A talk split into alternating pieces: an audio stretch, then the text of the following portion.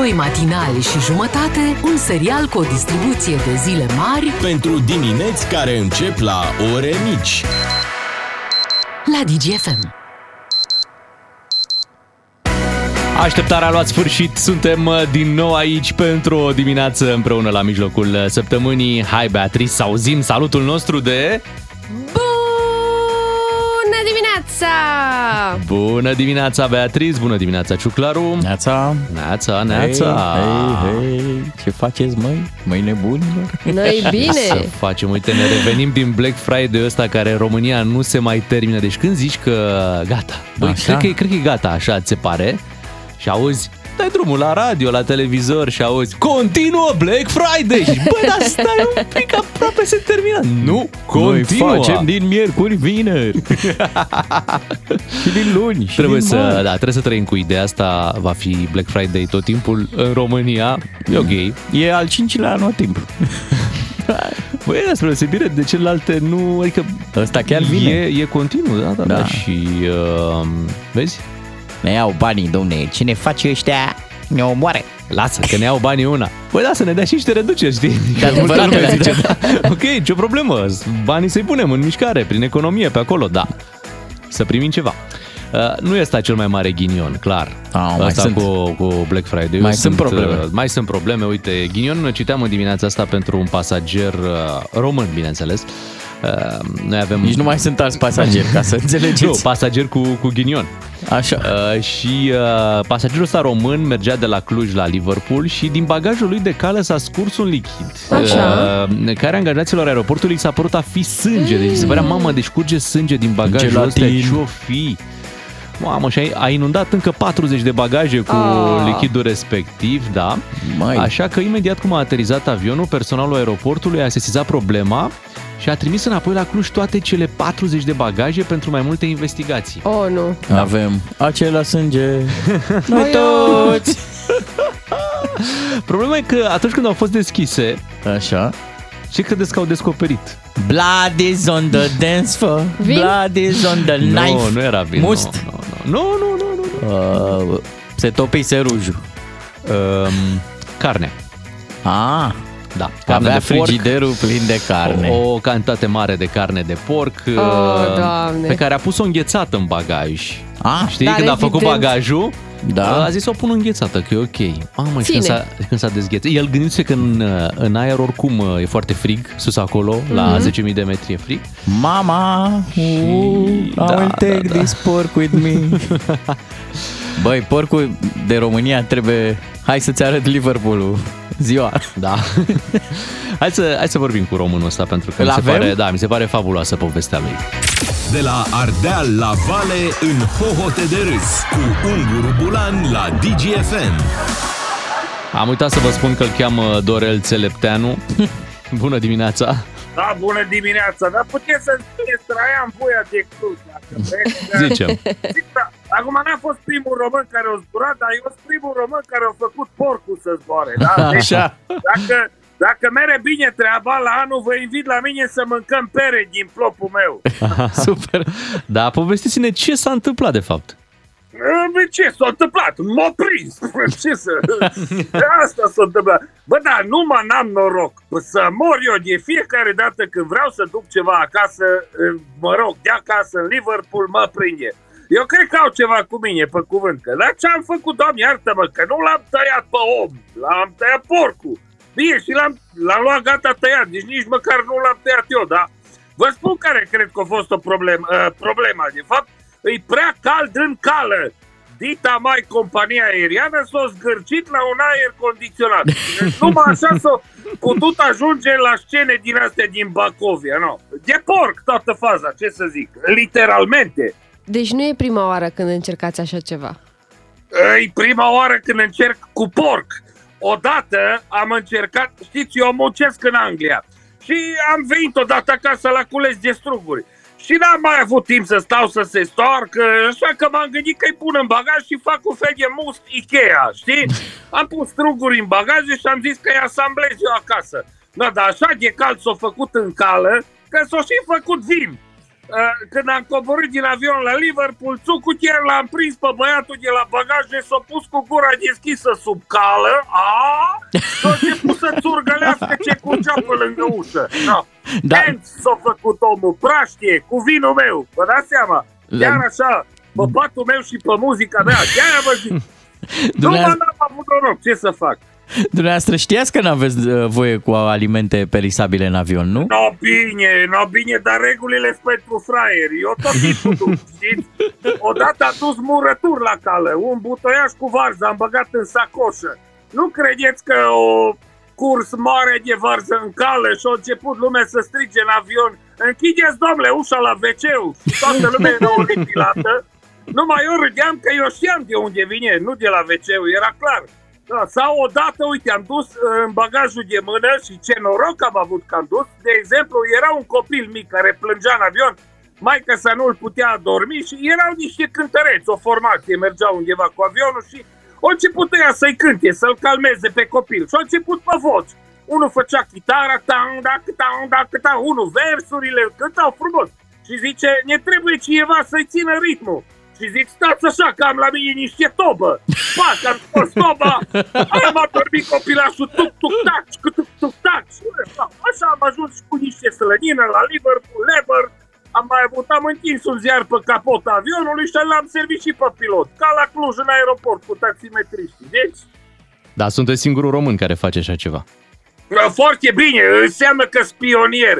Și să vă mai zic ceva. Acum că m-am prins cu, cu căldura din cală, când o să vin de Crăciun acasă, o să-mi pun în bagaj, în bagaj niște aluat și niște nucă. Până la Liverpool mi se fac coordonat și toate.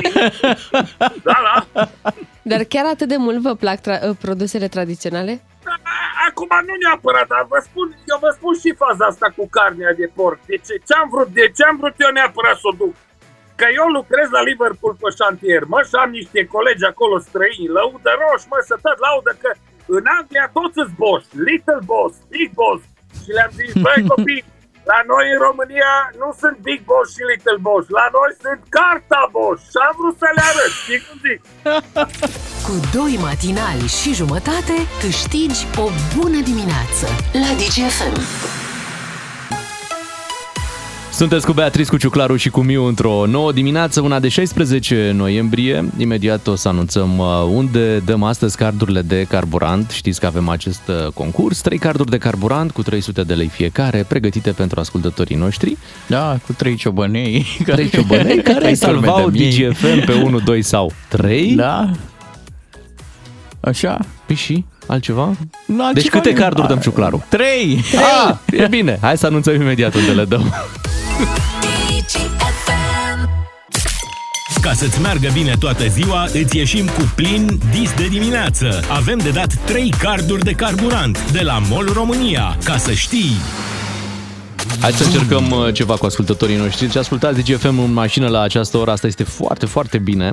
V-am Acum, prins. da, în timp, dacă nu trebuie să schimbați vitezele sau cine știe ce mai aveți de făcut, apăsați acum pe buton, fiți atenți, apăsați și țineți apăsat. Aha. Da? Preț Pe- de câteva secunde. preț de 3-4 secunde pe... Până piuie. Da, pe 1 la Unu, acolo, da. la, sunt niște numere, da, la Ia. mașină în dreapta, Da, puțin așa. mai sus, puțin, Da. așa. Ok. Stai că la unele mașini e puțin mai jos. Ah. Deci puțin mai jos. Da. Stai că Apăs? la altele e cu touchscreen. Stai un pic. Deci așa, toată lumea e cu mâna pe butonul Deci pe 1. unu, da? Și când zic eu 3, 2, 1 start, toată lumea apasă 1 și ține apăsat 3 secunde, da? Deci 3, 2, 1. Acum toată lumea apasă butonul 1, țineți acolo, ține, ține, ține, ține, Ok, ține, ține, ține, menține. ține, ține, ține, ține, stop. Gata. Gata, DGFM, ați setat uh, DGFM salvat, da, pe, pe- butonul numărul 1 Unu. din mașină. Unu. Dacă nu vi s-a schimbat radio când ați apăsat și ce ce ați făcut acolo, ne bucurăm că sunteți încă cu noi. Da. Că mai sunt și care au acum, tocmai Da, au dacă- schimbat un au pic. dat pe unul. Au dat pe unul, da. în sfârșit. Dar uh, vor reveni, vor reveni că era interesantă discuția de aici, pentru că tocmai anunțam locul în care dăm astăzi cardurile de Unde carburant mergeți, domnul Miu? pentru cei care au memorat DGFM pe locul uh, 1. Nu spune încă. Doi sau Fii- trei? Fii atent, nu spune. Păi nu spun. Vreau eu să zic următorul lucru. Am primit ieri un mesaj Domnule, cu cardurile astea mai mergeți și la Bistrița, la nu știu ce, Focșani, sunt și ele din România. Mă, vreau să le explic următorul lucru. Poveștile astea de marketing sunt un pic mai complicate decât am putea noi crede. Adică, odată, trebuie clientul să aibă benzinării personal sau intenție uh-huh. să meargă. Da? E susținut de un partener concursul ăsta.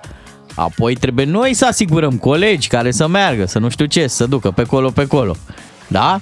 Și apoi, dacă azi mergem la Sibiu și la Cluj și la nu știu ce, poate la următorul ne descurcăm și în partea cealaltă. Deci aveți un Corect. pic de răbdare și un pic de indulgență cu noi. Că știm unde am fost și unde n-am fost. Și o să ajungem și unde n-am fost. Da. Asta este ideea. Asta, mai țineți și cu noi. Da, astăzi și mama o să vedea cu reacții când vor auzi Băi, ascultătorii băi, unde clar, merge. băi. Nu, da, Da. acum când voi anunța eu unde mergem asta. Ah, Oh, tot la ăștia. Da, Uh, în București. Ah, păi e bine. E bine, sunt, e bine în București, da. Câte milioane de oameni sunt în Sunt, București? sunt multe, din ce în ce mai multe, adică... Da, și atenție, la concursul ăsta pot veni și cei din Popejile Ordeni. Ia-uzi, Da. Bea, Ia vecinii tăi, Iuhu! vecinii tăi pot ajunge. Haideți, vecinii mei! Nu, afumați, neafumați. Da, Voluntari? uh, e un pic cam departe de Eu cred că voluntari. și din Contează. Târgoviște, Pitești, Ploiești, dacă ai Aș un pic adăuga de... Teleorman. Da, dacă ai un pic Da. de elan. Giurgiu? Da. Da. da, uite, dacă aveți treabă în această dimineață în București, în zona Piața Muncii, acolo este o benzinărie MOL. Și uh, la benzinăria MOL vor fi colegii noștri în această dimineață până la ora 10, iar cei care au uh, DGFM memorat pe 1, 2 sau 3 pot câștiga un card de carburant de 300 de lei. Adresa completă a acestei benzinării este Bulevardul Decebal numărul 23, dar ca punct de reper, uh, cred că șoferii din București o știu foarte bine, benzinăria MOL de la Piața Muncii. Tot la trebuie să- muncii. N-avem Ne ce trimiteți, faci, domnule. păi, N-avem ce Nu faci. suntem noi sătuli de munci. Gata cu muncii. Hai să uh, luăm o scurtă pauză și după să revenim cu esențialul zilei. Cu DGFM câștigi din plin 10 de carduri de carburant cu triplu efect Molevo Plus de la MOL România. Esențialul zilei. Ne-am concentrat ca să cuprindem cât mai mult. Erau zile în care la ora asta încheiam esențialul zilei, acum îl deschidem, uh, am vrut să analizăm puțin mai bine situația asta din Polonia, ați văzut că nici, nici NATO nu se grăbește să facă nimic momentan. Hmm. Două rachete rusești au căzut în Polonia, la granița cu Ucraina, pe un câmp și, din păcate, doi oameni au murit. Deci, iată, vorbim și de victime. Da, asta e certitudinea că sunt uh, două vieți pierdute într-un stat membru NATO. Din Uh, cauza unor rachete, unor rachete, care se da. presupune că ar fi rusești. Originea lor pare a fi din spațiul ăsta sovietic. Acum, Dar nu se știe dacă au fost de unde au lansate fost trase. din Rusia. Da, de unde, cine le-ar fi tras, cum se zice pe românește. Polonia, uite, a anunțat uh, azi noapte Așa. Așa. că va crește nivelul de alertă al armatei și că ia în calcul activarea articolului 4. Aici se vorbea mult de articolul 5, toată lumea știe. Uh, Noi o suntem reacție- experți NATO, toată, tot Da, românul da. expert NATO spune de articolul 5. Uite, există și articolul 4, la asta nu v-ați gândit, nu? Da, el a, e cel cu consultările. Da, uh, dacă un stat consideră că este amenințat, poate solicita activarea articolului 4, care prevede organizarea unei reuniuni de urgență la nivel NATO. Rusia, pe de altă parte, spune că nu au existat lovituri asupra țintelor din apropierea graniței dintre Ucraina și Polonia cu arme rusești. Ok. Asta spun, uh, spun ei. Pe de altă parte, și dacă n-a fost vizată o țintă din Polonia și cu siguranță că n-a fost vizată o fermă din Polonia de un atac cu rachete, faptul că dintr-o eroare, bă, din habar n-am, din ceva ce s-a întâmplat, o rachetă ajunge acolo în spațiul NATO și doi oameni mor, uh, nu e un lucru care să fie trecut așa cu vederea foarte, foarte ușor, cum se așteaptă rușii, văd. Așa e. e, Și NATO va reacționa cu siguranță, va exista un răspuns. Acum, acest răspuns va fi în deplin acord cu ceea ce va spune ancheta. Ancheta asta nu e finalizată. Am observat că atât uh, cei din Statele Unite cât și cei din Polonia folosesc și subliniază, apasă cuvântul calm. Asta înseamnă că nu trebuie să ne apuce de nicio culoare isteria, gata, începe al treilea război mondial. Uh, E drept, ai motive să fii un pic îngrijorat în sensul că mm, cei de la NATO au spus în repetate rânduri că vor uh, apăra fiecare centimetru din uh, teritoriul statelor membre. Dar acum, dacă e vorba de un incident, de un accident, eroare. dacă nu e tras, cu inte- adică nu, nu vorbim de un atac, da? Da, totuși au murit doi oameni, știi, pe Au murit- asta- teritoriul da. NATO. Adică e- și poate va apăra NATO fiecare centimetru după ferma asta încolo, știi? Adică care, care e granița NATO? Ferma sau unde chiar Da, e granița rămâne dintre de văzut. Polonia și Și În orice Ucraina? caz, în această dimineață va fi organizată o reuniune de urgență la Bruxelles uh, a membrilor uh, NATO. Joe Biden a dat un semnal. Și a detenționat, eu zic Da. că m, destul e, de... e cam clară treaba. Joe da. Biden spune că este puțin probabil ca racheta căzută în Polonia să fi fost lansată din Rusia. De aici uh, deducem că mm, lucrurile nu vor escalada din punctul ăsta de vedere. Da, aseară mă uitam pe Flight Radar să văd uh, fix pe granița aia de est a Poloniei. Uh-huh. Sunt cursele care fac legătura între Rusia și Turcia și rușii zboară mult spre Antalya, spre... Uh, merg destul de, de des. Sunt, bine, cam singura opțiune. nu le-au rămas prea multe opțiuni să, să mai facă și concedii. Uh, și se zbura normal, adică traficul de pasageri nu era deviat, semn că alerta aia n-a luat-o uh, razna. Și pe acolo lucrurile sunt ok. Hai să vedem ce se întâmplă prin România. A fost promulgată de președintele Iohannis legea Băi, trebuie să fie o lege Așa. prin care poliția poate ridica mașinile parcate pe trotuar. Deci în România, uh, normal, era ilegal să parchezi pe trotuar prin lege. Uh-huh. Dar tot prin lege nu exista nicio măsură pe care poliția să o poată lua pentru acele mașini parcate pe trotuar. Acum există și, și lege, pot fi ridicate, da, cele parcate uh, ilegal, bineînțeles dacă vor permite condițiile, că și mașina aia care ridică da. trebuie să aibă cumva acces nu? la okay. mașina pe care o ridică. Dacă ai parcată lângă un copac, uh, lângă un gard, uh, într-un spațiu. Nu poți să ridici chiar orice mașină din orice loc. Știi care e anomalia? că statul român acum va fi pus în situația de a face parcări pentru mașinile ridicate. Statul român, vorbesc de autorități centrale și locale, mai ales cele locale. Uh, deci cele locale fac eforturi și nu prea reușesc să asigure locuri de parcare uh, pentru cei care vor să parcheze legal, dar în schimb vor trebui să gestioneze locuri de parcare pentru astea ridicate. Nu e un pic, uh, nu e un paradox aici? Nu. De ce? Pentru că te Așa la... vor face și ceva bănuți, nu? Te gândești? Nu, nu mă gândesc la asta. Mă uit un pic cum se întâmplă prin alte țări, că tot timpul ăsta e exemplu la care Așa. te uiți, da? da alte da. țări. Ia și zi. vezi că acolo au renunțat de mult, de mult, de vreo 50 ani, la ideea de a asigura un loc de parcare pentru fiecare mașină care circulă pe acolo. Nu, locurile de parcare astea sunt, sunt limitate, le avem, le vedeți, puteți să le accesați. Dacă tu consideri că luându-ți o mașină te vei putea descurca cu locurile de parcare existente, bravo, fă Dacă te dacă ți mașina și constați că n-ai unde să parchezi, asta înseamnă că trebuie să o pui pe trotuar. Sunt de acord cu tine. Pentru că, că toate orașele din Europa, spre care noi Costă vrem, foarte mult parcarea. Nu, da. dar toate orașele cumva se îndreaptă spre descurajarea uh, deținerii unei mașini. Mm, nu încurajarea da, dar, de a avea o da, mașină. Da, dar și acele orașe au un uh, uh transport Ce? public foarte bine Corect. dezvoltat. Corect. Și parking hai să, hai să spunem și... Bine, e, e o discuție atât de lungă. Odată, noi nu suntem obișnuiți să lăsăm mașina în parking Nu, noi nu suntem obișnuiți să plătim pentru și parcare. să plătim. Aici, de da, fapt. Știi? avem o problemă cu asta. Da, nu vrei să plătești. Dar nici nu bă, e parking la orice colț de cartier. Nu e, să da, zici, bă, bun, asta se mai poate, se mai poate se face, poate rezolva. se mai pot construi niște, niște parking Dar și dacă va costa, de exemplu, 15 lei ora, că o să coste, uh-huh. 3 euro. Ai da, ar da cineva 15 lei pe oră sau 10 lei pe oră cât e acum? Dă cineva Eu știu atât unde de sunt ușor de acord sau... cu tine, că va fi mm. ca la fumatul în locurile publice. Va fi dureros, uh-huh. dar să o vedem și pe asta aplicată. Da, uite, cumnatul meu de la Paris, stă la Paris și tocmai și-a vândut motocicleta, stă chiar lângă turnul Eiffel și-a vândut motocicleta pentru că de anul ăsta a intrat în vigoare plata și pentru motociclete la parcare. Uh-huh. Și pur și simplu era un nonsens, deci dădea o groază de bani, dădea 100 de euro. Deci vorbesc de parcare pe stradă, nu Așa. Într-un parking. 100 da, de euro pe... pe lună, lună da, okay. da, ca să-și parcheze motocicleta și Păi era da. destul de mult, adică faci mm-hmm. un mhm. calcul cât dai pe un an, cât dai în 2, în 3 ani și îți dai seama că nu e rentabil până la urmă. Eu abia aștept să, să văd legea românească, aia în care da. știi, deci domne gata, severitate aplicăm și după aia un asterix, cu excepția senatorilor. Ah, de, da, da, da. Și uh, așa, președintele Asociației de Locatari care are voie pe trotuar. Și, nu? Da, hai să zicem repede și de handbal, pentru că uite România a pierdut 34-35 uh, cu cine? Cu Muntenegru am jucat, da, nu? Mă. Da. Da. Crâncen înfrângerea asta pentru că sentimentul a fost că le putem bate pe cele din Muntenegru.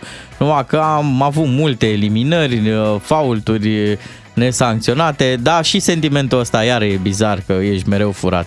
Parcă, parcă mm, le puteam învinge.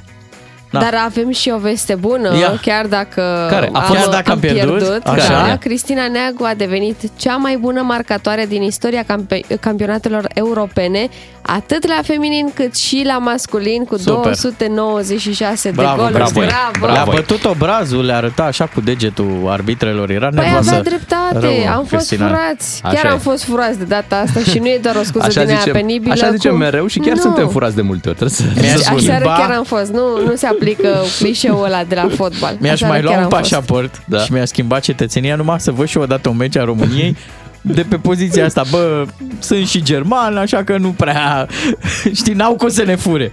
Lasă că data viitoare o selecționăm uh, pe infirmiera cu Varza, Așa. că avea ceva aptitudini. Dădea în lateral pe semicer. Mă, dar ale noastre chiar au jucat bine la un moment dat. Erau, deci ale noastre erau cu două mai puțin pe teren și au dat gol și un gol spectaculos. Uh, Păcat de această, de această înfrângere, eu zic că m, cu un egal am fi digerat mai bine. Deși ne-ar fi siguranță. ajutat victoria. Ne apropiem de știrile de la 7 și jumătate, ne întoarcem după cu alte subiecte și alte provocări pentru ascultătorii noștri. Esențialul zilei. Ne-am concentrat ca să cuprindem cât mai mult. Câtă energie la Donald Da. Trump, Oh, Doamne, l-am la auzit vârsta lui. puțin Din nou mai și devreme. din nou. Da, da, da, e, e, e tare. Nu știu. Câți ani are? 70 și? Și Și, și, spre 80, da?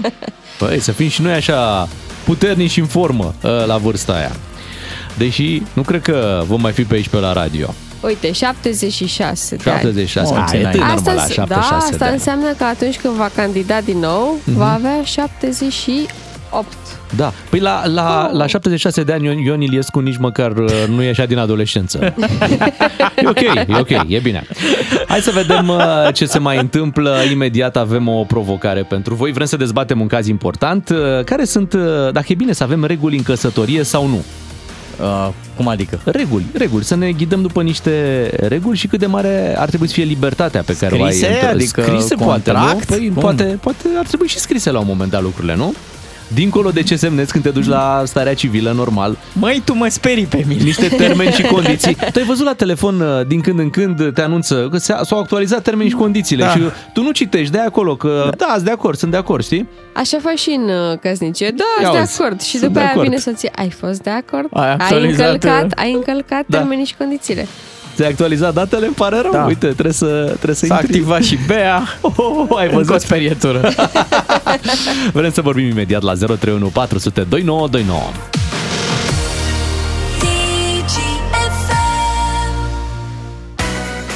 Fiecare, fiecare cuplu are până la urmă rețeta lui de succes până care la nu capăt sau trebuie de să succes fie, până ca- la un punct. Care nu trebuie să fie aplicată neapărat la toate Clar. cuplurile. Da, și nu. acum am aud un dar. Dar, dar, Așa. oamenii sunt atât de există diferiți. niște reguli general Da. valabile. Da.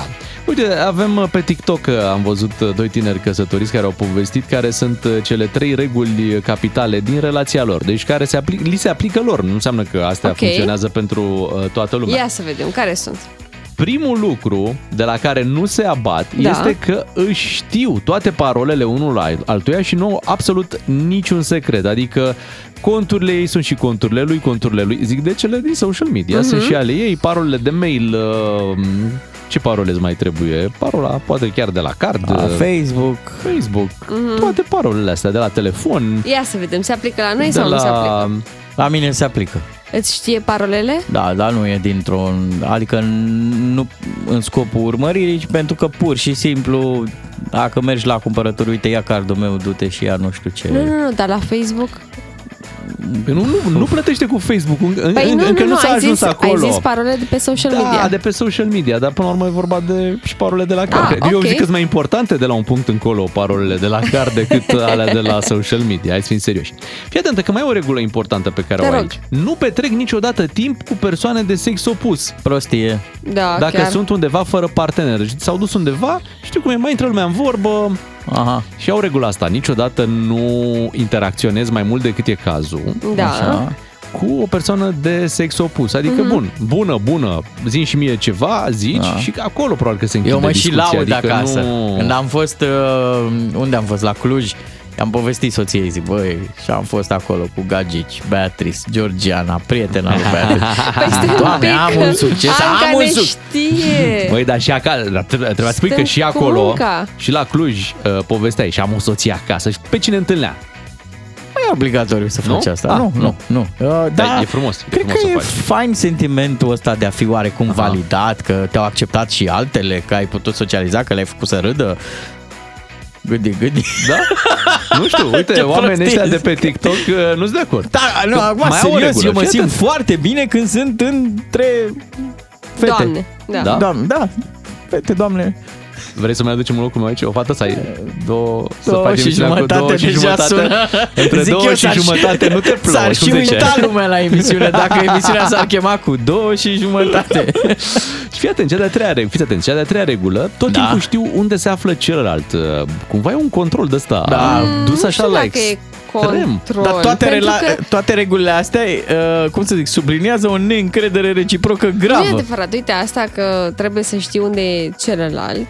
La modul că, uite, am ieșit și sunt în zona nu știu care. Stai, mă, așa, Măi, dacă, se dacă întâmplă e- ceva, trebuie să știi de unde să le iei Ha, pe ha, om. dar ia-le împreună, deci pune-le pe toate trei una lângă alta. Vreau parolele, niciodată cu alte gagici și să-mi zici unde ești. Cred că v-am zis de la început că vorbim de un cuplu tânăr. Abia Da. s-au căsătorit, uh, nu știu, așa... Tocmai. Așa, uh, Încrederea au e ales- foarte importantă. Da, nu, nu cred că e neapărat o problemă Da. de încredere aici. Și tu de ce crezi, Bogdan Ciuclaru, că este vorba doar despre niște reguli pe care ea le-a impus? Ai zis, n-ai voie cu gagici. Aha, da, poate l-a impus și el. Da, Da, exact. corect, aici mi-asum mea, Că și mea bărbații pulpa. pot fi geloși, nu doar Așa, femeile. mai ales. Dar eu cred că tot au pornit de la faptul nu avem niciun secret unul față de celălalt. Sunt foarte multe cupluri care pornesc de la această idee de a nu avea niciun secret, ceea ce este foarte bine să n-ai niciun secret. Uh-huh. Uh, și de aici au zis, dacă tot nu avem niciun secret, nu avem de ce să uh, nu știm parolele, nu avem de ce să petrecem timp cu persoane de sex opus, nu avem de ce să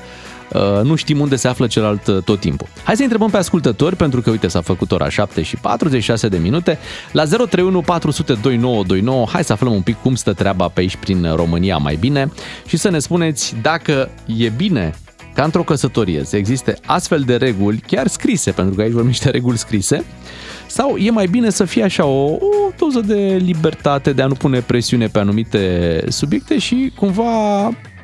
Uite, de- folosește cineva pe WhatsApp un termen care mie mi se pare potrivit. Sufocant. Și Poate fi la un moment dat, da, poate fi sufocant. Uite, de exemplu, la mine, până sună ascultătorii. Așa. Da. Așa. La Beatrice, Ah, la stimați mine. ascultători, Nu, să ascultăm. Noi nu ne știm parolele, ne știm pinurile la card pentru că mai folosim Păi, cardul unul altuia. Normal. Dar uh, la social media nu ne știm parolele, dar nici nu avem restricții gen nu te uita la mine în telefon. Nu, telefoanele sunt la liber, dacă ai treabă poți să te uiți, nu e nicio problemă, chiar nu e niciun secret pe partea asta. Uh, repet, cred că este ok să știi unde este celălalt, mai ales că eu La rămânând tine lipsește acasă. o lună, deci lipsește o lună, trebuie să știi unde e, logic, da. Dar nu cu acuratețe, adică nu, cu trebuie să știi acuratețe. și în ce Îți dai bar. seama că Nu? Adică Normal că îți nu. ajunge orașul. Uite, de exemplu, Da. ieri i-am spus, vezi că sâmbătă seara ies cu fetele în club. Aha. Și a zis, ok. Nu te-a întrebat și care? Nu, Ah, ok. nici eu e nu știu care. Așa, orientativ. Dați seama E că fost- și-a, și-a activat toți prietenii. Unde e, unde e nevasta mea? Nu vede. 031 400 2929. Hai să vorbim cu ascultătorii noștri uh, în această dimineață și să ne spună uh, dacă e bine să existe astfel de reguli într-un cuplu, într-o căsnicie sau mai bine ca lucrurile să fie un pic mai relaxate. Oricum, Asta ți-am e zis, întrebarea știi noastră. cum e cu regulile astea? Ele, ele plutesc în aer, adică ele sunt undeva și m, cred că le-aș denumi pe toate bun simț. Corect. Nu face partenerului ceva ce ar putea Ce să nu te vrei rănească să- și pe tine da, dacă ce nu vrei să-ți facă să ți și se ție. întâmple. Că Da? dacă tu, bă, bărbat, vrei să ieși cu o colegă la masă, de exemplu, Oh. să te gândești... Conform, stai puțin, conform aici, cum dacă ne uităm la regula asta, păi dar nu trebuie să n-ai, Gata. n-ai ce să cauți cu o colegă la masă. Stai un pic. Asta zic, dacă tu, Scrie, nu n-ai petrec fi, timp. tu, dacă tu n-ai fi de acord ca soția ta să iasă sau partenera ta să iasă la masă cu un coleg, de ce îi faci tu? La acel cuplu de pe TikTok nu-i dau un an mai mult și divorțează, spune cineva pe WhatsApp. Mă, sunt și foarte tineri, mă. hai să spunem uh, treaba asta. Sunt tineri, uh, s-au căsătorit de tineri și uh, da, când O să-și dea ei seama pe parcurs că unele lucruri sunt exagerate. ea zici că s-a căsătorit Da. de acum 10 ani. Păi și tu tot tânără căsătorită ești bea. Păi da, dar eu sunt mai relaxată. Când de s-au fel. actualizat termenii și condițiile, mă gândesc să actualizează și roborul și toate astea. Îți dai seama. Lan, lanțul ăla o să devină mai... uh, Din ce în ce mai strâns, zici? Nu mai strâns, A, mai, lejer, cu anii, da. Mhm. Asta, e foarte, asta ar fi foarte bine. Dar mai du-te și tu cu fetele. Păi da. Voi să ia băr- bărbatului. Hai să vorbim un pic cu ascultătorii. Uite, ne-a sunat uh, Cristian uh, din Constanța. Bună dimineața, Cristian. Neața. Neața. Bună dimineața! Ia zine, cum e, cum e mai bine? Cu reguli scrise și precise sau așa mai, mai pe lasă că ne înțelegem? Mm, Eu prefer puțină libertate, așa. Ok. cât de cât. uh, Adică e în regulă să știi unde pleci și Mhm. ce se întâmplă cu cine. În cazul meu, uh, când soția vrea să plece, eu îl activez pe la mic. uh, Mami pleacă și se cam taie toată... Dar nu e drept! Nu e drept! Nu e de drept, ce dar e faci eficient. așa? Dar nu e drept, dar este, funcționează. De fiecare dată aproape. Vai, dar vrea și ea să iasă un pic. Da, ia zine, Uh, cu, cu De telefoanele, cu obicei, parolele. Nu, nu prea iese fără... Nu, parol, telefoanele sunt la liber, deci nu am nimic de ascuns, nici ea, Mhm. nu am parolă pe telefon, nu am... Cum a spus și noastră mai devreme, m, cardurile sunt comune. Dar de ce nu ai nimic de ascuns? Ai alt telefon sau cum? nu, nu, nu, am un singur telefon. Asta de pe care ne sun sau celălalt? Bravo. Ăsta, acesta pe care Și vă unde spun, ești acum? Unde ești? Acum, dacă vă spun, sunt la vreo 600 de kilometri de casă. Merg spre satul mare. Mhm. Și, și când ajungi acasă? Uh, vineri, deci are destulă libertate. Bine, ești un simpatic, mulțumim tare mult. Mulțumim, Vă doresc Cristian. o zi frumoasă. Numai Mulțumim la pupăm, fel. drum bun. Drum Da. bun îți dorim. Hai să vorbim și cu Camelia din Craiova, să auzim Ei. și părerea unei ascultătoare. Bună dimineața, Camelia! Neața. Bună dimineața din nou, dragilor! Ia zi, Camelia. Uh, Da, ce ziceți voi este adevărat. Adică totul la un moment dat se clădește pe încredere, spun eu. Deci, trebuie să avem încredere în celălalt. Că așa, dacă trăim cu suspiciunea, aoleu, unde o fi în secunda asta, cu cine o fi, ce o face și nu știu ce, deja... Mhm. Da, niște geamanduri acolo să le plasezi, băi, uite, de asta nu se trece. Ai grijă să le comunici din start? Mm, cred că suntem destul de maturi ca să mai avem nevoie de asemenea bariere. Aha. Uh, și atunci cam deja știm fiecare ce n-ar trebui să facă, știi? Mhm. Nu mai trebuie să-i reamintești. Dacă Exact. el e cu colegele, undeva, Da. n-ai tu treabă. Nu, nu, mă sună și îmi spune, vezi că sunt cu fetele de la școală, sunt uh, la un ceai Aha. Sau la, La un o ceai. cafea, vii și tu. Bă, dacă am pe unde să parchez mașina, vin, dacă nu... El în prealabil ocupând toate locurile de parcare. Da, da, da, asigurându-se.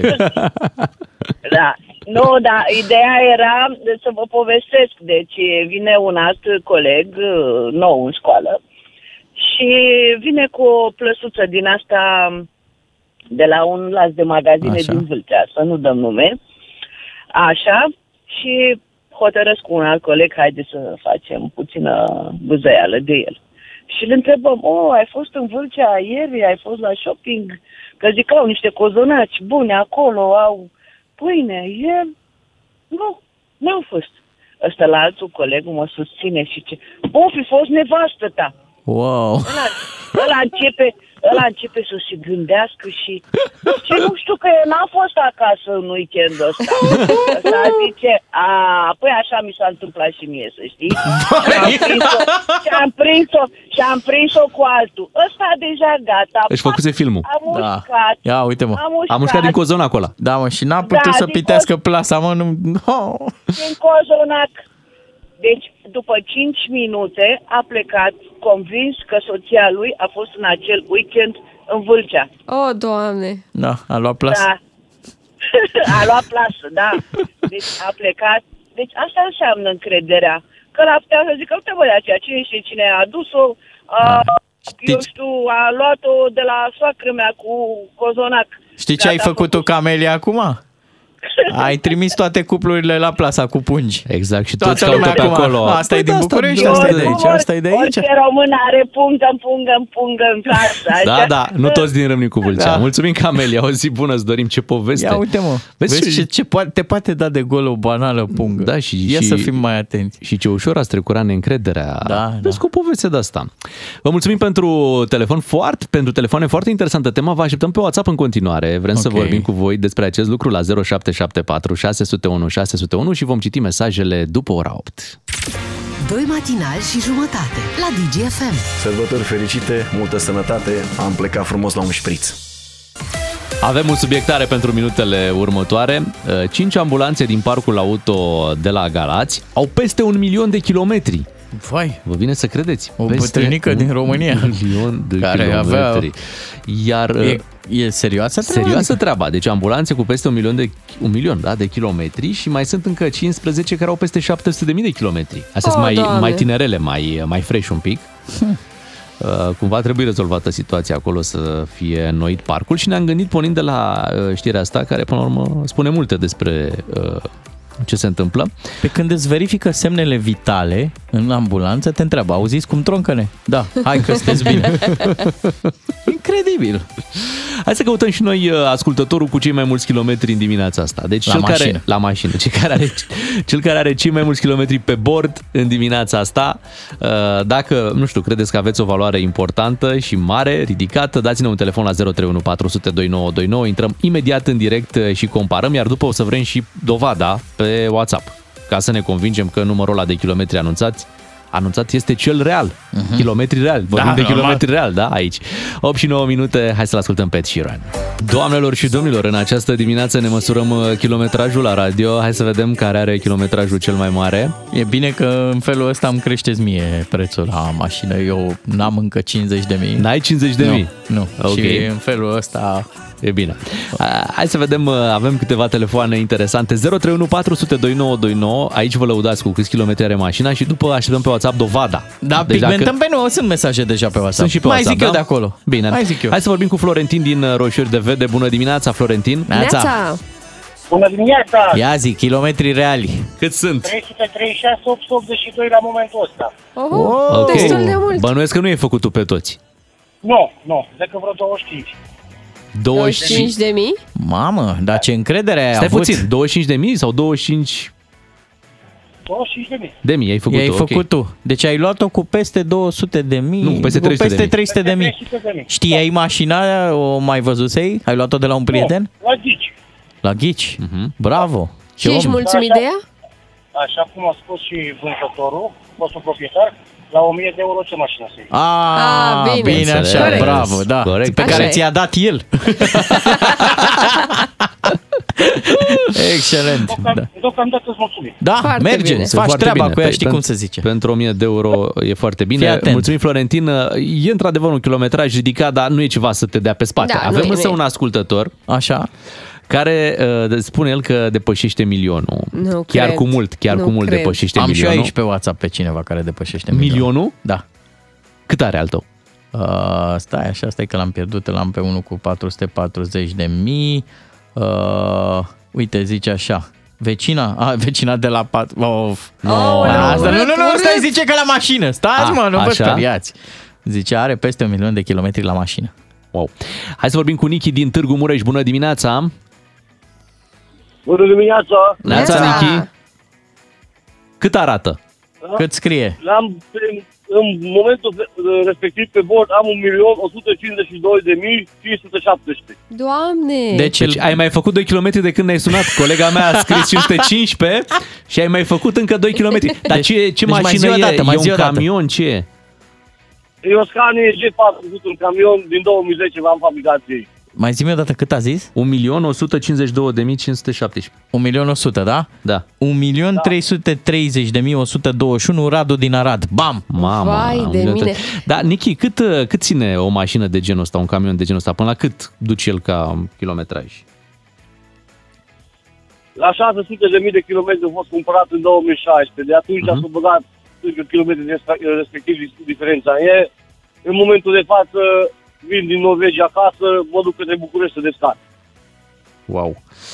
Mult, uh, uh, mult succes cu, cu kilometri ăștia și uh, drum bun îți dorim. Mulțumim că ne-ai sunat în dimineața asta. Deci 1.300.000 spui că ai tu acolo pe, pe WhatsApp. Ciuclaru.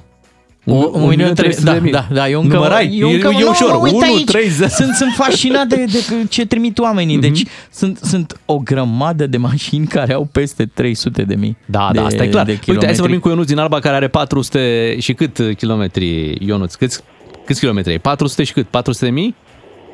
Alo, Neața, Neața. ia zine. iată. 402 548.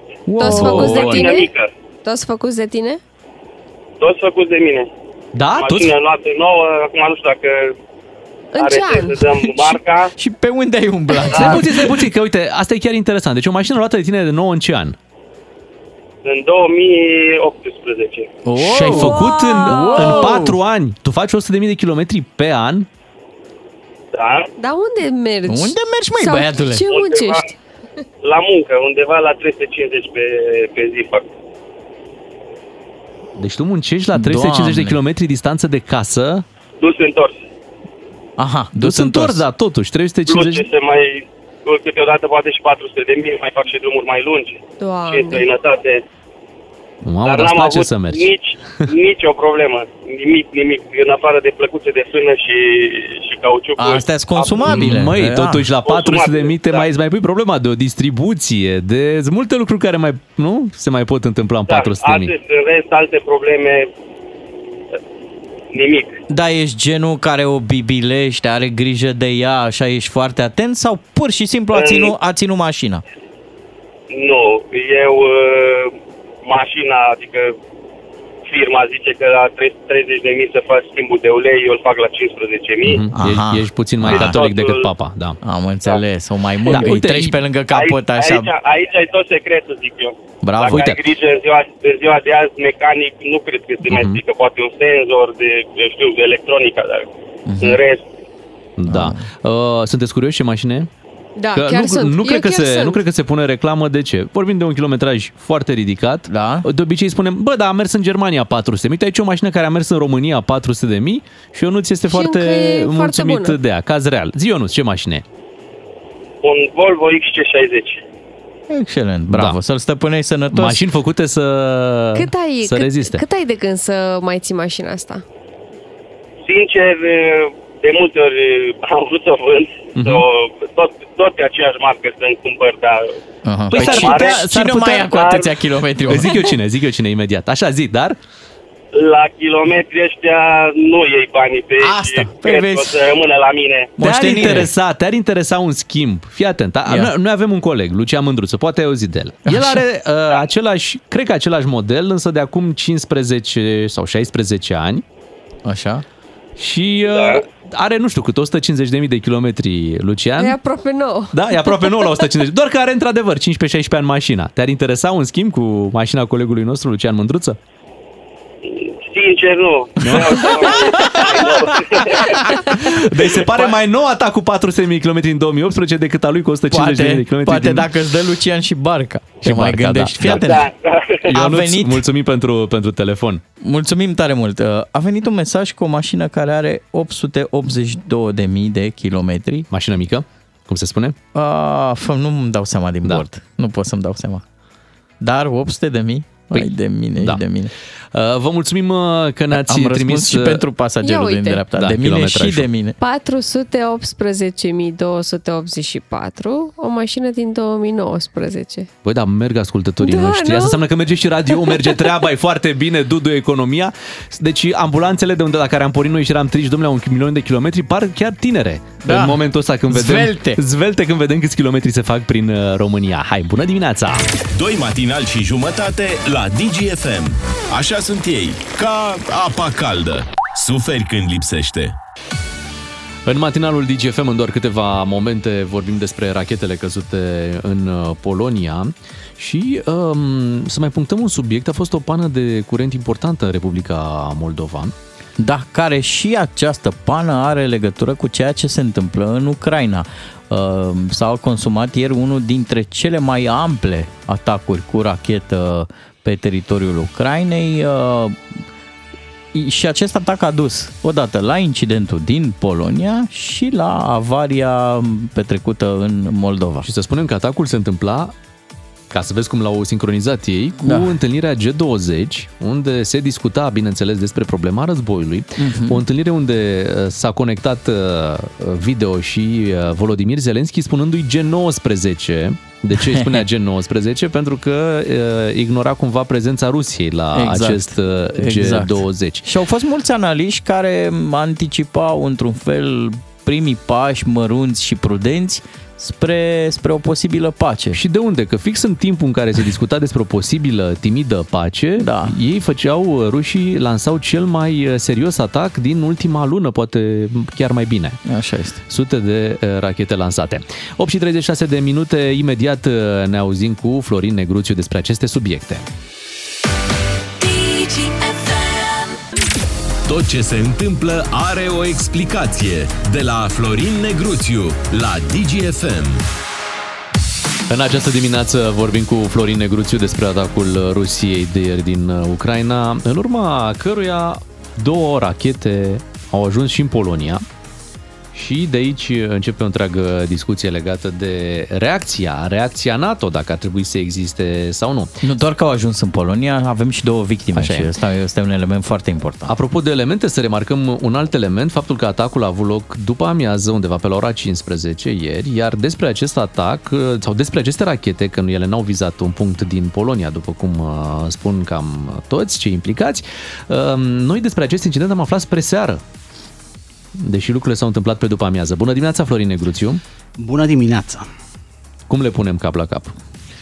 Eu acum nu știu dacă atacul este venit uh, dinspre Rusia înspre Polonia. Uh, L-am ascultat mai devreme pe Joe Biden care a spus că nu există încă elemente care să ne arate că rachetele au pornit de pe teritoriul rusesc. Da, că e puțin probabil asta a fost uh, Um, exprimarea.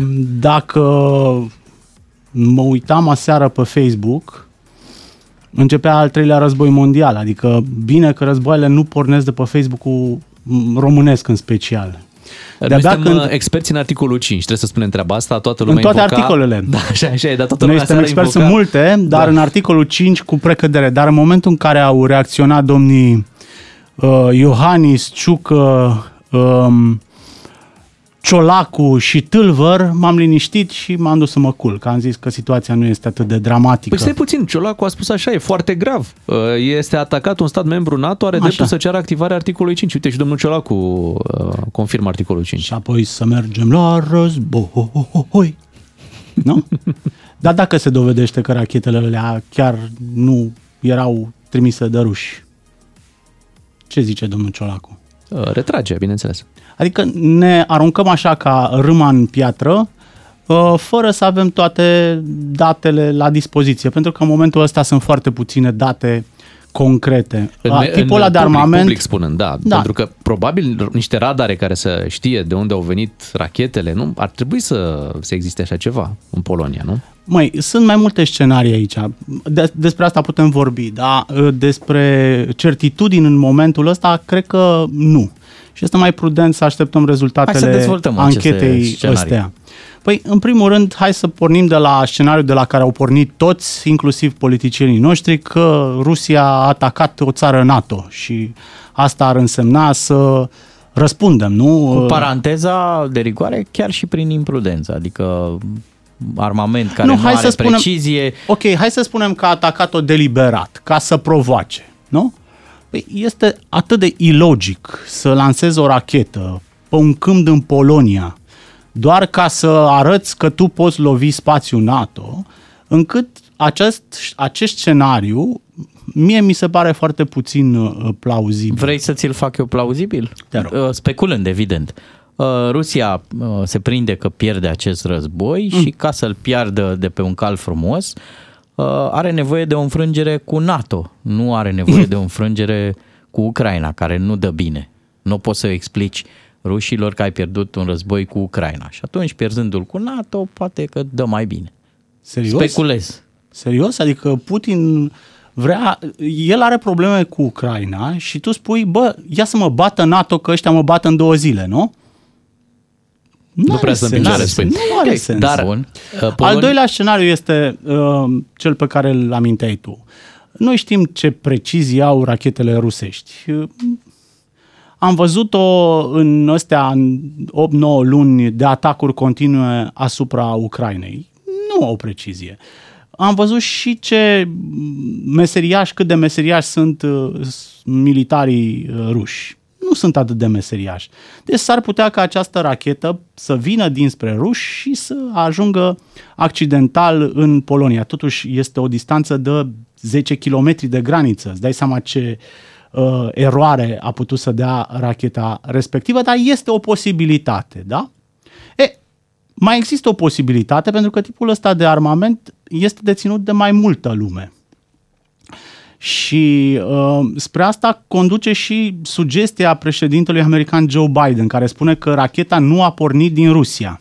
Ok. Se poate să fie o rachetă ucraineană de interceptare. Da? Uh, pentru că ieri, au fost, uh, ieri a fost o ploaie de rachete rusești pe teritoriul Ucrainei și, evident, Ucraina a trebuit să răspundă cu antiaeriană. Aici, uh, încă o dată, speculăm, dar este o posibilitate. Avem și Până niște când cifre, undeva pe la 70 ar fi fost interceptate. interceptate din, din, și 30 și-au atins țintele.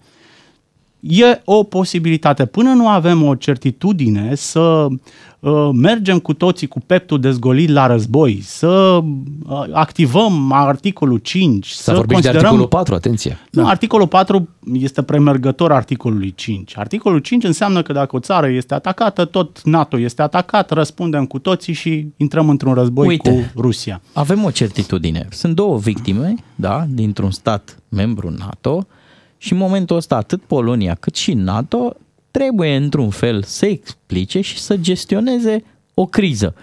Cum s-a ajuns la această criză, cred că vom afla după ce vom avea rezultate du- în urma anchetei. Dar să recunoaștem că în momentul în care la graniță e un război și ție îți mor doi cetățeni, cel puțin în spațiu public, trebuie să explici și să uh, oferi un orizont în legătură cu o posibilă reacție. Nu, da? aici trebuie să găsești Deci adevărul. au murit doi oameni. Au murit doi oameni, da? Ok, aici trebuie să, să găsești adevărul ca în vest, Corect. nu ca în est. Ok. Că dacă vrei să găsești un adevăr rusesc, găsești un adevăr rusesc uh, înaintea anchetei, da? Uh, aici, în vest, lucrurile se fac invers. Adică te duci pe teren, ridici probe, trimiți, anch- trimiți anchetatorii, uh, ai niște concluzii și apoi iei niște decizii în baza concluziilor desprinse din ancheta de pe teren. Hai să așteptăm să vedem ce este acolo, de unde a venit racheta asta. Dar nu mai e nevoie de anchetă să mi se spună că au murit doi oameni, pentru că asta o știm, e o știre. Da, sigur, doi e o oameni care certitudine. trăiesc într-o țară membră NATO au murit.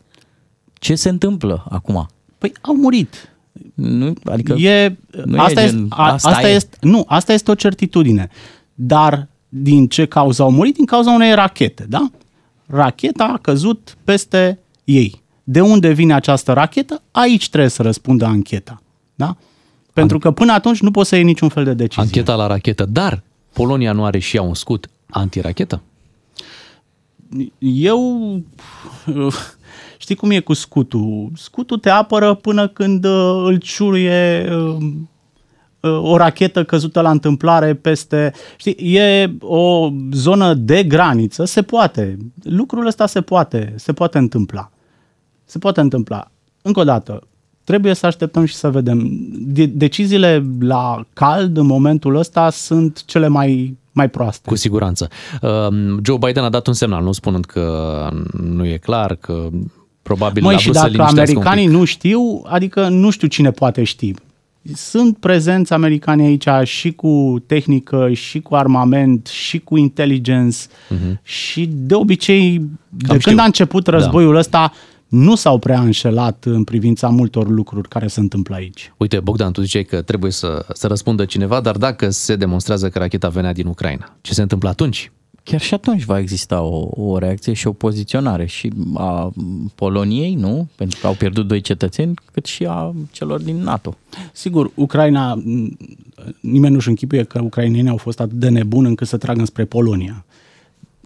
Poate să fie, uh, încă o dată, este o tragedie, doi oameni uh, au murit, dar poate să fie pur și simplu o rachetă căzută la întâmplare pe teritoriul Poloniei. Cu cât se complică poza acestui, acestui război și cu cât complică acest incident uh, discuțiile mm, cu care noi chiar ne amăgim așa într-un fel. Uh, În opinia publică lucrurile păreau să convergă și către uh, ceva discuții pentru pace. Inclusiv uh, Zelenski a prezentat 10 puncte prin care s-ar putea ajunge la, la pace? Eu cred că pacea este încă un deziderat mult prea îndepărtat. Nu poți să faci pace cu Vladimir Putin în momentul ăsta și nu poți să faci pace până când Rusia nu se retrage de pe teritoriul Ucrainei. Iar Ucraina spune că inclusiv Crimea trebuie eliberată de ruși. După aceea poate începe pacea. Pacea poate începe doar de pe niște baze uh, care să prevină astfel de agresiuni în viitor. Adică Rusia trebuie să iasă atât de slăbită din războiul ăsta uh, încât să nu mai devină o amenințare pentru partea asta a Europei, cel puțin o generație de acum încolo. Sunt condițiile îndeplinite în momentul ăsta? Nu. Putin este în continuare la putere, Rusia este în continuare uh, pe teritoriul Ucrainei și rușii mai au rezerve să țină acest război dement încă multă vreme de acum încolo. A fost un mesaj faptul că au, tre- au trimis acest atac fix în timpul summitului G20?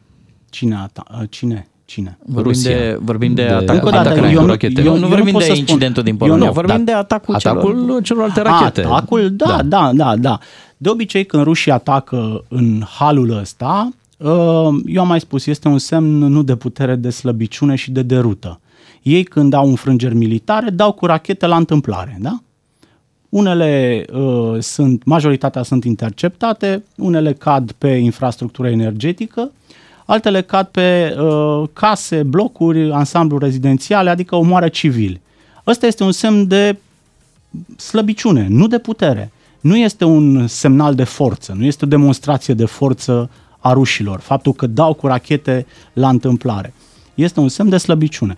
De obicei, când rușii pierd, o să vedeți astfel de răzbunări inepte asupra populației civile și asupra infrastructurii energetice. Mulțumim, Florin Negruțiu. Vin știrile la ora 9, ne întoarcem uh, după și cu alte subiecte aici în matinalul DGFM. Florin Negruțiu la DGFM. Ca să înțelegi ce nu s-a spus până la capăt. Suntem prea mici, prea mici, ați văzut, ne fură arbitrii peste tot, ne-au furat și la handbal.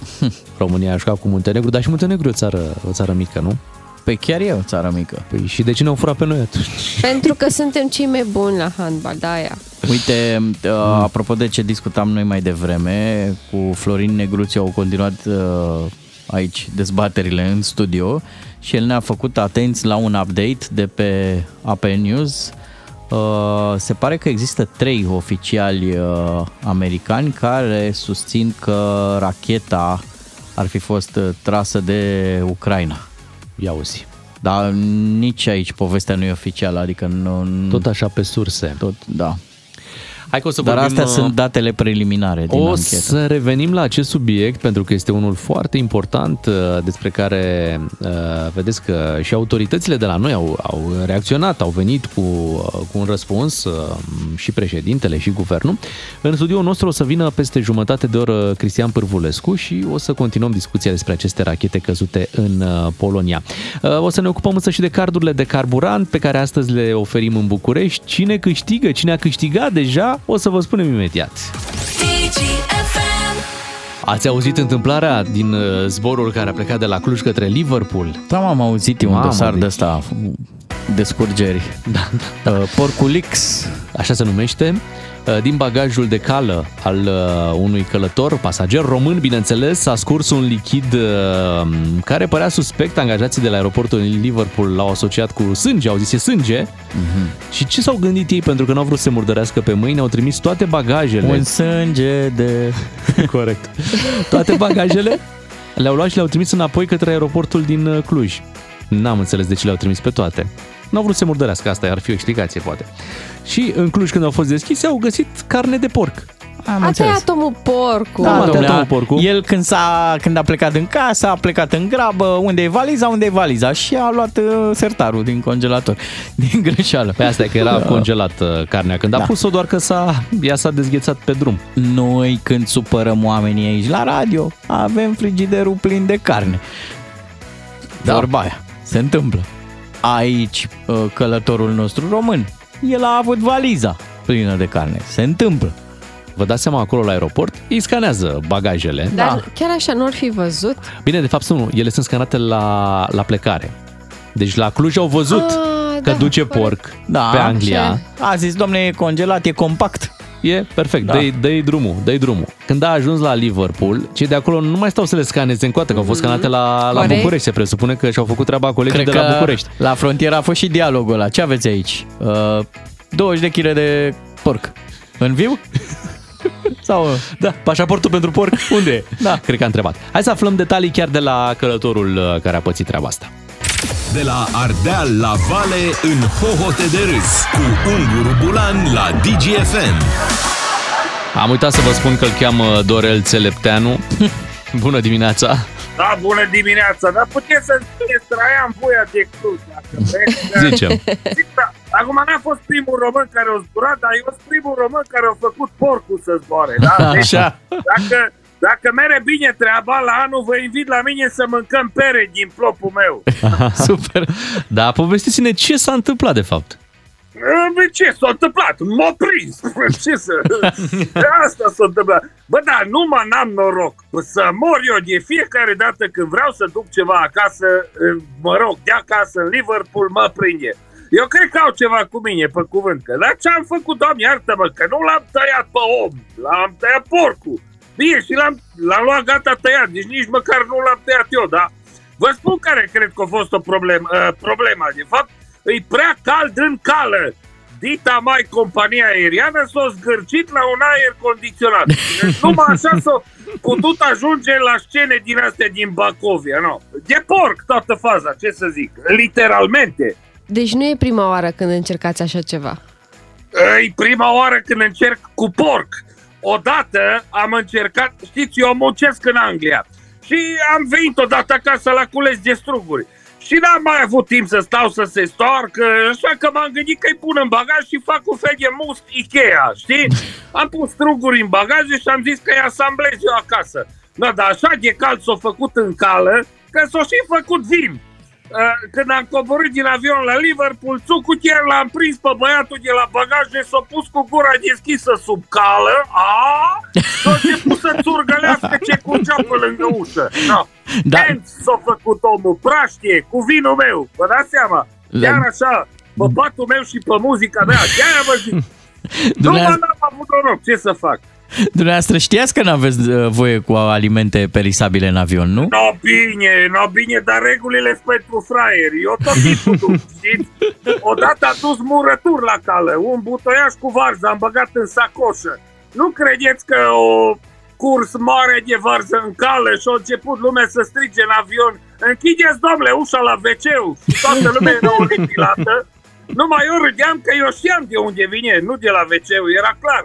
Da, sau odată, uite, am dus uh, în bagajul de mână și ce noroc am avut că am dus. De exemplu, era un copil mic care plângea în avion, maica să nu-l putea dormi și erau niște cântăreți, o formație, mergeau undeva cu avionul și au început ea să-i cânte, să-l calmeze pe copil și au început pe voci. Unul făcea chitara, tang, da, tang, da, tang, unul versurile, cântau frumos. Și zice, ne trebuie cineva să-i țină ritmul. Și zic, stați așa că am la mine niște tobă. Pac, am scos toba, am adormit copilașul, tuc, tuc, tac, tuc, tuc, tac. Și Așa am ajuns și cu niște slănină la Liverpool, Lever. Am mai avut, am întins un ziar pe capota avionului și l-am servit și pe pilot. Ca la Cluj în aeroport cu taximetriștii. Deci, Da, sunteți singurul român care face așa ceva. Foarte bine, înseamnă că spionier. Și să vă mai zic ceva. Acum că m-am prins cu, cu căldura din cală, când o să vin de Crăciun acasă, o să-mi pun în bagaj, în bagaj niște aluat și niște nucă. Până la Liverpool mi se fac coordonat. Da, da. Dar chiar atât de mult vă plac tra- uh, produsele tradiționale? Acum nu neapărat, dar vă spun, eu vă spun și faza asta cu carnea de porc. De ce, ce am vrut, de ce am vrut eu neapărat să o duc? Că eu lucrez la Liverpool pe șantier, mă, și am niște colegi acolo străini, lăudă roși, mă, să tot laudă că în Anglia toți sunt boss, little boss, big boss. Și le-am zis, băi copii, la noi în România nu sunt big boss și little boss, la noi sunt carta boss. Și am vrut să le arăt, știi cum zic? Cu doi matinali și jumătate câștigi o bună dimineață la DGFM. Ca să-ți meargă bine toată ziua, îți ieșim cu plin dis de dimineață. Avem de dat 3 carduri de carburant de la MOL România. Ca să știi... Concursul nostru cu cardurile de carburant în această dimineață am fost în București. Spun am fost, de ce? Pentru că tocmai s-au dat cardurile de carburant aici în București, în benzinăria MOL, care se află la piața Muncii, uh-huh. pe Bulevardul Decebal, numărul 23. Asta a fost adresa și asta este adresa benzinăriei MOL, unde uh, colegii noștri au mers în această dimineață și au pus uh, întrebarea ce radio ascultați? Și am zis DGFM. Ok, asta înseamnă că este și memorat, pentru că aici e toată treaba. Da. Degeaba ascultai dacă nu era și memorat. Asta e regula concursului. De altfel, e în regulament trecut acest lucru. Uh, trebuie să, să facem acest, uh, acest lucru. Colega noastră, Luiza, a fost în această dimineață acolo. Ia uzi. Da. Și a dat toate cele trei carduri. Da, toate cele trei carduri. Uh, chiar trebuia să intrăm în direct cu o ascultătoare, uh, însă a intrat și într-o ședință. Aha. A intrat într-o ședință puțin mai devreme și ne-a anunțat că, din păcate, nu mai poate să vorbească dacă premiul a picat foarte bine și că surpriza a fost uh, pe măsură. Nu mai face atingere acolo. Nu? Nu mai face. Dar ne bucurăm că am, uh, că am făcut trei ascultători fericiți uh, și aici în București, așadar încă de pe acum pregătiți-vă pentru concursul de mâine, memorați DGFM pe 1, 2 sau 3, iar mâine dimineață, imediat după ora 7, noi anunțăm orașul în care ajungem. Și stați liniștiți că mai avem multe, multe carduri până pe 2 decembrie. Da? Tot continuăm păi acest... nu mai sunt chiar atât de multe Ca să nu apară discuții. Ca să săptămâni jumate. Ca să nu apară da. discuții. Facem următorul lucru. Ia zi. Mm. Vă cer eu, adică vă roagă colegul vostru. Veți spune pe Facebook uh, câștigătorii. Vedem, Da? vedem. Da. Da. Nu, vă rog eu, insist. Da, trebuie să punem pe Facebook Domne, cine câștigători. a Trebuie câștigat? să- N-a răspuns ședință, Da, da, da, înțelegeți? nu, Da. intrați pe Trebuie- pagina de, de Facebook și o să vedem acolo câștigătorii, cum facem în fiecare zi de Trebuie să altfel. faci uh, o cerere în triplu Ok, exemplar, bine. Bogdan Da. Ciuclaru, Da. și vedem dacă ți-o Sau aprobă. aducem pe Luiza aici, în studio, martor. Zic cum a fost. Ce s-a întâmplat? Felicitări uh, celor care au câștigat cartul de carburant. Mâine dimineață o nouă stație MOL, un nou concurs și bineînțeles alți trei câștigători pentru un car de 300 de lei. Cu DGFM câștigi din plin 10 de carduri de carburant cu triplu efect Molevo Plus de la MOL România. Sunteți cu Beatrice, cu Ciuclaru și cu Miu în emisiunea noastră. Imediat uh, revenim la subiectul uh, momentului rachetele căzute în Polonia. Invitatul nostru, Cristian Pârvulescu, politolog, o să discutăm ce implicații sunt în acest moment. Da. Vedeți că lucrurile s-au mai calmat puțin. Și s-au și limpezit un pic. Câtă vreme acești oficiali americani, uh, au zis și colegii noștri la știri, uh, sunt de părere că racheta ar fi trasă de forțele armate ale Ucrainei. Dar e tot o informație cumva pe Da, surse, nu așa e, nu este, e nimic așa oficial venit este. nici din partea Poloniei, nici din partea NATO, nici din partea Americii. Uh, Avem însă, iată o declarație a Rusiei care spune că ea nu a vizat ținte din, uh, din Polonia. Da, pe pace, dacă vreți, și așa o știre de ultimă oră, a plecat și racheta americanilor către lună, cea fără echipaj uman, abia din 2025 s-ar putea să ne punem problema să mai trimitem și oameni. Asta pe principiu, hai să notăm și băgăm și apă în piscină, dar după, după ce învățăm bine să, să notăm. Uh, Excelent. Revenim imediat la discuția cu Cristian Pârvulescu.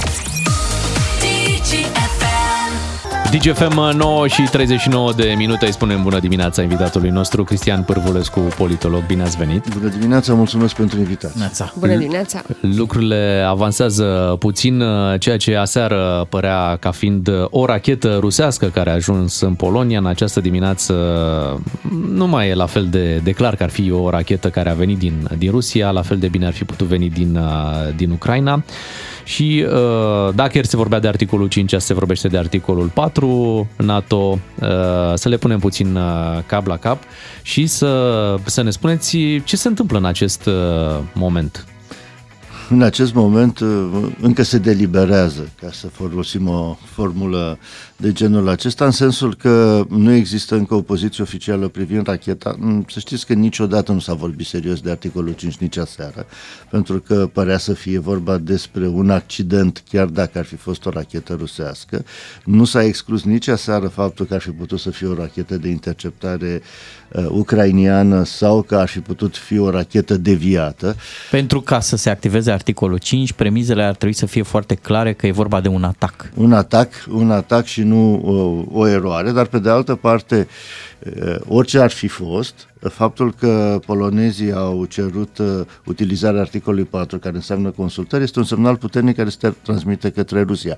Pentru că orice ar fi fost, din cauza atacurilor aeriene de ieri ale Rusiei, s-a ajuns la un asemenea incident. Pentru moment, ucrainienii nu recunosc că, că ar fi vorba despre o rachetă care le-ar aparține.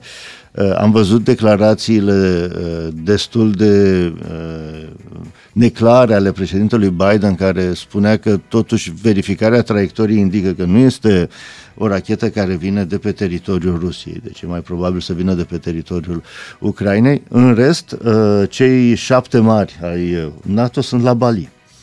De altfel, uh, ieri, Vladimir Putin le-a transmis un răspuns liderilor de la Bali, pentru că nu e așa, n-a putut să meargă acolo, căci era prea puțin important și pentru o personalitate uh, mondială a fi în trena lui Biden și a lui Xi Jinping era imposibil. Răspunsul său a fost clar, a bombardat, cum n-a mai făcut niciodată Ucraina, atât de grav încât Moldova a avut curentul electric întrerupt, curent electric care este transmis din România, dar prin Transnistria, ceea ce arată că nici asigurările pe care le-am dat până acum moldovenilor că îi vom ajuta nu pot să funcționeze în condiții de război foarte bine. Și cred că toate aceste lucruri au fost avute în vedere de Vladimir Putin. Da, este un incident care încă este nefinalizat, el nu va duce la escaladarea uh, conflictului, dar uh, va obliga statele NATO să dea un răspuns clar și coerent pentru că astfel de atacuri care produc accidente s-ar putea să mai fie. De altfel să o spunem, de la început ne-am temut de acest lucru. De pe 24 februarie, un incident de genul acesta a fost avut în vedere. Este, am putea spune, cel mai grav incident din istoria NATO. Niciodată pe timpul războiului rece un astfel de incident n-a existat. Corect. Pentru că s-au pierdut vieți. Da. Da, s-au pierdut vieți, da, s-au pierdut două vieți și, da, da, și s-a întâmplat din cauza unui război pe care Rusia l-a declanșat. Remarcați aici declarația de ieri a Guvernului României care a fost uh, foarte prudentă. Nu a vorbit de rachete rusești, dar a vorbit de sprijinirea categorică a Ucrainei în războiul declanșat în mod ilegal de, de Rusia. Probabil că încă de aseară, având în vedere radarele pe care le avem pe teritoriul României, putuse să fie stabilită traiectoria și nu indica o, o rachetă rusească. Deci Dacă... pentru prima dată să îi credem pe ruși când spun că nu au vizat și că nu este a lor racheta, ei au venit încă de ieri cu această precizare, doar că cine mai are încredere în ce transmite nu, nu, Noi trebuie Rusia? să verificăm, nu-i credem pe ruși, trebuie să verificăm dacă asta s-a întâmplat uh, sau nu, dar oricum, adică e întrebarea pe care ne-am pus-o ieri foarte mulți, era dacă e vorba de o provocare, uh, cu intenție, în contextul acesta al întâlnirii de la Bali, sau este vorba despre un accident. Eh, în final, se pare că eh, este un accident. Eh, vom vedea cât de convingătoare vor fi analizele care vorbesc Dar oare de acest... ce Polonia, totuși atacul a fost, sau ra- racheta a căzut pe după amiază pe la ora 15 și despre atac am aflat pe seară. Au trecut câteva ore bune până când... Nu eu vă pot răspunde la această întrebare. Tot din prudența asta de a și nedumerirea legată de acest uh, incident? Uh, probabil, dar cred că puteau să stabilească. Din câte știu, există radare care pot să stabilească traiectoria și în Polonia, așa cum există și în, uh, în România. Deci nu e vorba. Baza de la DVSR, după cum știți, dispune de un control radar foarte important, dar și polonezii au baze care pot să asigure acest lucru. Eh, probabil însă că au, au așteptat eh, întrunirea de urgență a Consiliului de Securitate pentru a stabili care este linia de urmat. Da, numai că noi știm că Polonia nu e chiar un exemplu de democrație spontană. Este una din țările iliberale din Europa iar acest guvern a încercat să folosească confruntarea din Ucraina pentru a-și întări poziția la Bruxelles în condițiile în care face rabat de la ceea ce înseamnă statul de drept, libertăți democratice, organizațiile neguvernamentale care au dus greu uh, acestei crize a refugiaților ucrainieni sunt în continuare sub atac în, în Polonia. Asta este un semnal uh, de alarmă în ceea ce privește funcționarea libertății de informare în, în Polonia, pentru că imaginile pe care le-am avut au fost imagini de noapte. N-am avut nicio imagine pe, pe, pe parcursul zilei. Este imposibil ca cineva să nu fi fost cu un telefon mobil și să nu fi filmat acolo. Aș vrea să vă întreb o chestiune. Dacă în privința originii acestei rachete, adică de unde s-a tras, uh, scenariile tind să se limpezească și pare că ar fi, uh, sursa pare că ar fi uh, Ucraina. În ceea ce privește reacția NATO pentru acest, pentru un astfel de incident, care sunt scenariile? Adică ce, uh, vorbim aici de un răspuns diplomatic, uh, vorbim de o înăsprire a sancțiunilor asupra Rusiei, poate de o intervenție sau de ceea ce cer de mult ucrainienii de asigurarea uh, cerului uh, Ucrainei? Uh, cred că în acest moment nu se mai poate discuta despre așa ceva. Dacă varianta finală va fi că nu a fost vorba despre un atac intenționat, o provocare, Deși provocări au mai existat, ne aducem aminte de Nord Stream 1 și Nord Stream 2. Nu avem dubii că atacul a fost un atac al uh, rușilor, dar nu avem nicio dovadă acolo cât se poate declara și a fost o provocare.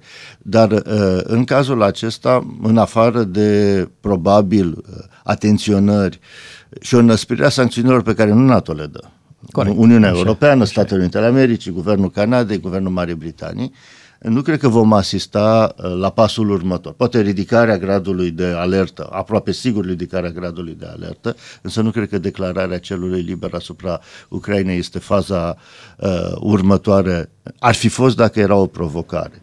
Uh, pe de altă parte, se putea merge mult mai departe uh, din acest punct de vedere, dar în orice caz nu luau cu o frutare directă, pentru că nu era un atac direct împotriva unui stat membru care să stea sub articolul 5 al Tratatului Nord-Atlantic. Da, pentru că tot vorbim uh, aici în România de articolul 5, suntem experți pe articolul 5. A fost vreodată invocat articolul 5? Nu, n-a fost cazul să fie invocat. Cum vă spuneam, niciun incident atât de grav n-a avut loc niciodată. Ar Dar fost... articolul 4? Care... Din câte știu eu, nu, deși consultări există la nivelul alianței.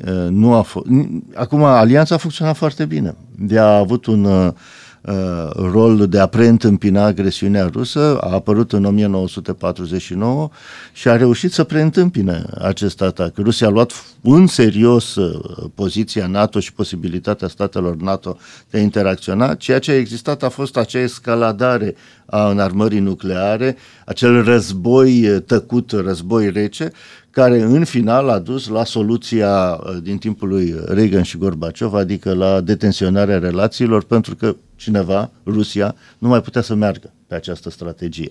Acum Putin uh, a, a reluat uh, uh, acest conflict, dar l-a transformat într-un conflict deschis. Atacul împotriva Ucrainei este evident dar indirect un atac împotriva NATO, un atac împotriva Uniunii Europene, un atac împotriva supremației Statelor Unite ale Americii. Și ce îi se răspunde la Bali?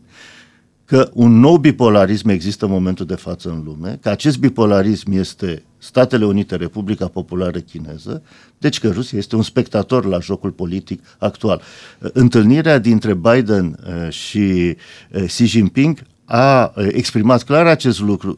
Biden a spus-o și Xi Jinping nu a contracarat această idee. Este în acest moment o presiune pe Rusia mai ales că inclusiv acest incident, da, se datorează faptului că totuși forțele ucrainiene se apără, da, și au întâmpinat o rachetă în urma unui atac rusesc. De acum încolo va crește presiunea pe Rusia ca aceste evenimente să nu se mai întâmple? Mă aștept că astăzi la Bali, ultimile țări care aveau uh, rezerve, China și India, uh, într-un fel sau în altul să fie de acord cu occidentalii, pentru că situația riscă să de- degenereze și este un foarte bun exemplu că uh, poate degenera. Deci mă așteptăm cu toții comunicatul final al reuniunii de la, uh, de la Bali, astfel încât uh, Eh, să vedem ce, ce îi se transmite uh, Rusiei, ce îi se transmite lui Vladimir Putin. Ceva bun nu li se va transmite, pentru că Lavrov a și plecat de acolo, după ce că uh, a ajuns acolo cu probleme cardiace, a participat la o întâlnire și a plecat lăsându-l pe ministrul de finanțe în loc, a uh, Uh, pentru că ieri s-a mai întâmplat ceva. Uh, președintele ucrainian Zelensky a lansat un uh, plan de pace, o viziune da, de pace din partea puncte. Ucrainei în 10 puncte, pe care Lavrov, ministrul de externe rus, a atacat-o ca fiind irealistă, iar răspunsul pe teren a fost acest bombardament despre care se spune că a fost cel mai dor de la începutul războiului. Chiar dacă nu și-a dorit să, să provoace uh, Vladimir Putin, are acum ocazia să, să testeze, să vadă cum reacționează NATO? Absolut. Asta, deci pentru el e un, e un test gratuit pe care îl primește. Este, este un test și uh, NATO trebuie să răspundă cu foarte mare promptitudine. Ori uh, ceea ce mă făcea pe mine, de exemplu, să cred aseară că ar putea să fie o provocare rusească au fost declarațiile pe care Erdogan le-a făcut în avion spre Uzbekistan vineri, când într-o discuție cu jurnaliștii care a apărut în presă spunea că occidentali și în special americanii provoacă continuu Rusia, Uh, și uh, își manifesta speranța că republicanii vor avea totuși majoritate în Senat, uh, iar uh, Ungaria, după cum știm, uh, nu este de acord cu sancțiunile și uh, protestează permanent împotriva noilor propuneri de sancțiuni, considerând că ele sunt inadecvate. Deci este în acest moment o testare a solidarității NATO, o testare a solidarității Uniunii Europene, a solidarității între Uniunea Europeană, Statele Unite, Canada și Marea Britanie și sper ca acest test să fie trecut cu bine. Mulțumim uh, pentru discuția din această dimineață. Mai avea o întrebare, O singură Bogdan? întrebare, o, o remarcă la adresa, la felul în care au reacționat autoritățile noastre. De la producerea incidentului a fost așa o evoluție uh, măcar de atitudine, s-au pronunțat prima oară statele Baltice, apoi Consiliul de Securitate și în Ungaria, evident în Polonia era uh-huh. absolut de înțeles, și într-un târziu au reacționat și ai noștri. Cum apreciați reacționarea autorităților? Au așteptat reacția să va... celor de la București? Reacția de la București n-a fost emoțională, a fost rațională. Uh, au așteptat uh, să aibă informații cât de cât coerente despre ceea ce s-a întâmplat, uh, dar să recunoaștem, în momentul în care au început să vină știrile, au venit în decurs de o oră. Adică am avut poziția pe Twitter a președintelui, apoi poziția guvernului, a Ministerului Apărării și așa mai departe. Iar poziția guvernului a fost cât se poate de rațională, nu a pus în discuție problema unor rachete rusești și a vorbit despre solidaritate cu Ucraina. Deci astăzi, dacă citim... Polonia.